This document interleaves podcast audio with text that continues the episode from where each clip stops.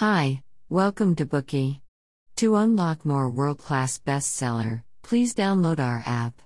Just search for B O O K E Y at Apple Store or Google Play. You will get 7 days free trial with more features. Today we will unlock the book Punished by Rewards. There was an experiment in which researchers divided college students into two groups and asked them to independently solve complicated math problems.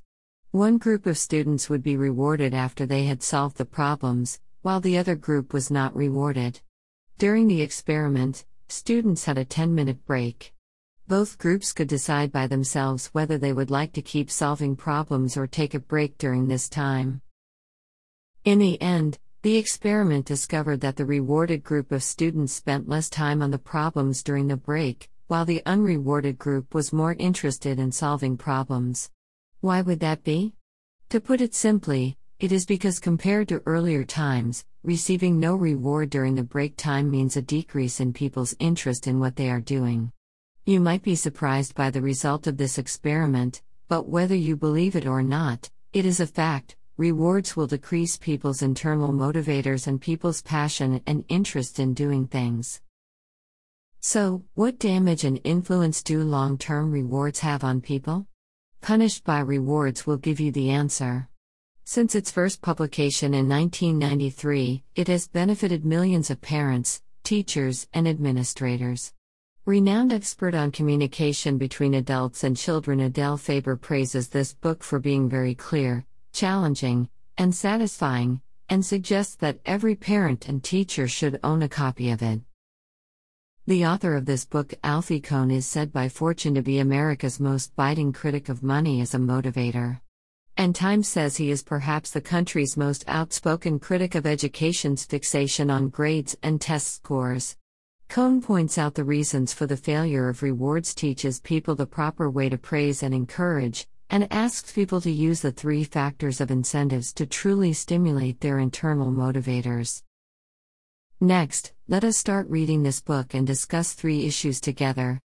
The first issue why do rewards ultimately fail? The second issue what should we pay attention to when praising other people? The third issue how to use the three factors of incentives to stimulate the internal motivators? Let us begin with a real life example. In order to make George develop a good reading habit, his mother set up an incentive plan for him he would receive $2 every time he successfully finished a book. At first, George was very enthusiastic and devoted to reading. But after a while, George gradually lost his interest and patience. Until one day, George took out $4 and gave them to his mother. You can have these $4. I don't want to read for these two days. Since then, no matter what, George wouldn't touch those extracurricular books. His mother's incentive plan ultimately failed. I believe you are familiar with this picture. We have all tried rewards in life in order to improve people's productivity or have been ourselves rewarded like this. But things usually do not work out that way, rewards only have a temporary effect and ultimately fail. What reason leads to the ultimate failure of rewards? Next, we will analyze for you the five reasons behind the failure of reward based approaches. The first reason is that rewards make people feel manipulated. Speaking of rewards, there must also be punishments. We all know that punishments are not advisable, but rewards are actually no better than punishments. Kohn emphasizes in his book that the ultimate goal of these two is the same. They want to make people act according to one's own will. But a problem arises from this when a man feels that he's being manipulated, it is unlikely for him to do this thing willingly. Thus, the method of reward do A to get B will not make things better. Here is an example parents promise a child that if he goes to bed on time every day, they will take him to the circus on Sunday. But if the circus is cancelled, the child will no longer be willing to obediently go to bed. From the very beginning, the child did not go to bed willingly.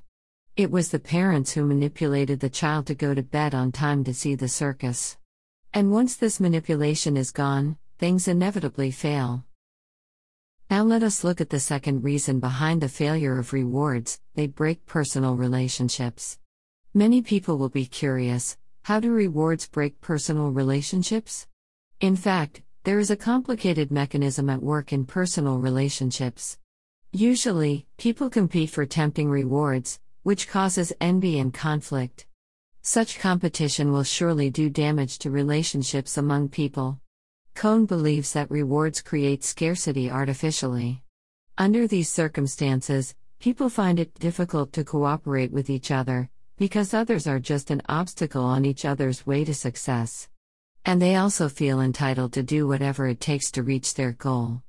As a result, you will see colleagues scheming against each other, snitching and flattering for a project's bonus. This not only happens in the office, but in school as well. Teachers are also fond of using rewards to create artificial scarcity. For example, a teacher might say, If we keep behaving, we can have an ice cream party after school today. Hearing this news, every student becomes super joyful and actively performs their schoolwork.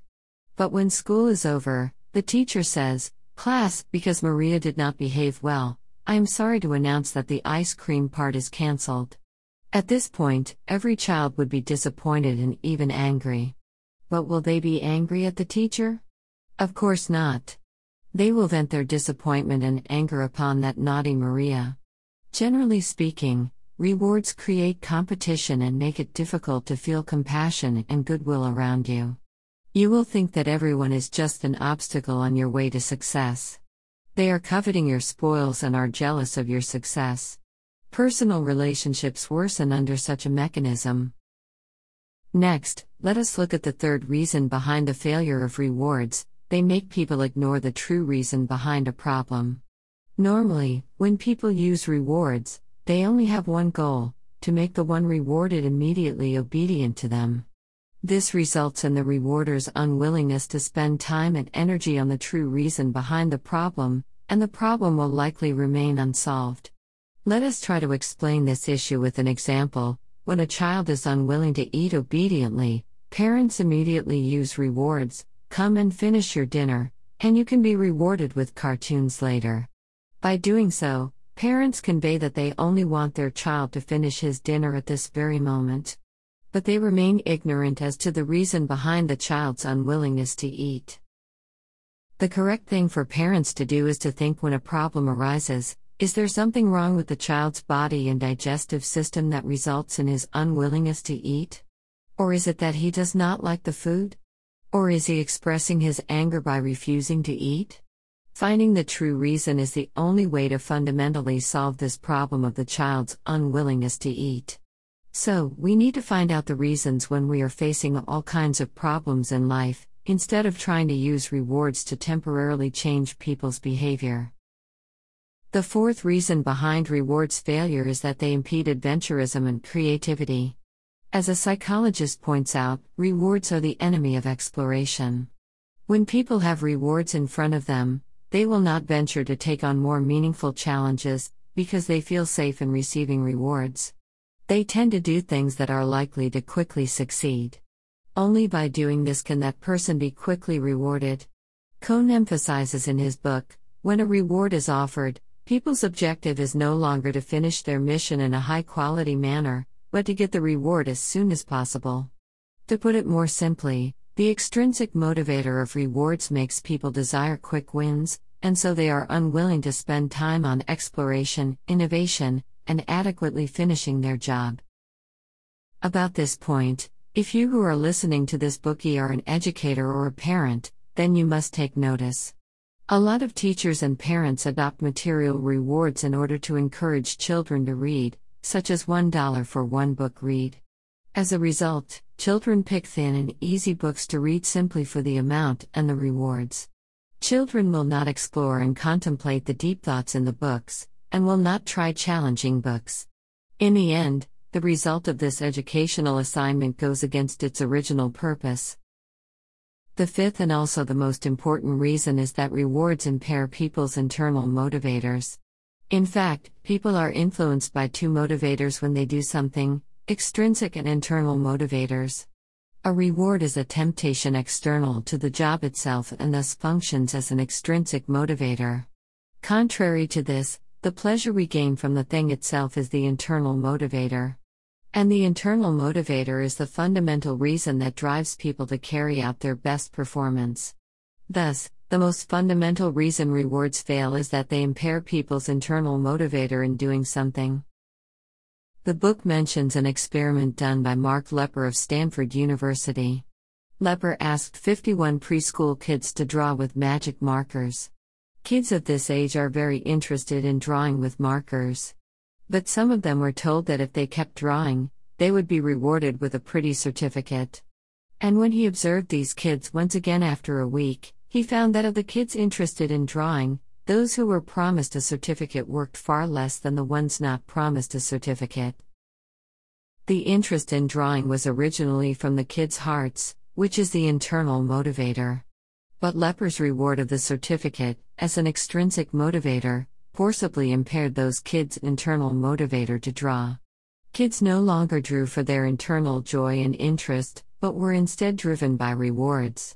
Children's interest in drawing was thus destroyed by the reward. Teachers and parents should be cautious of using rewards under such circumstances.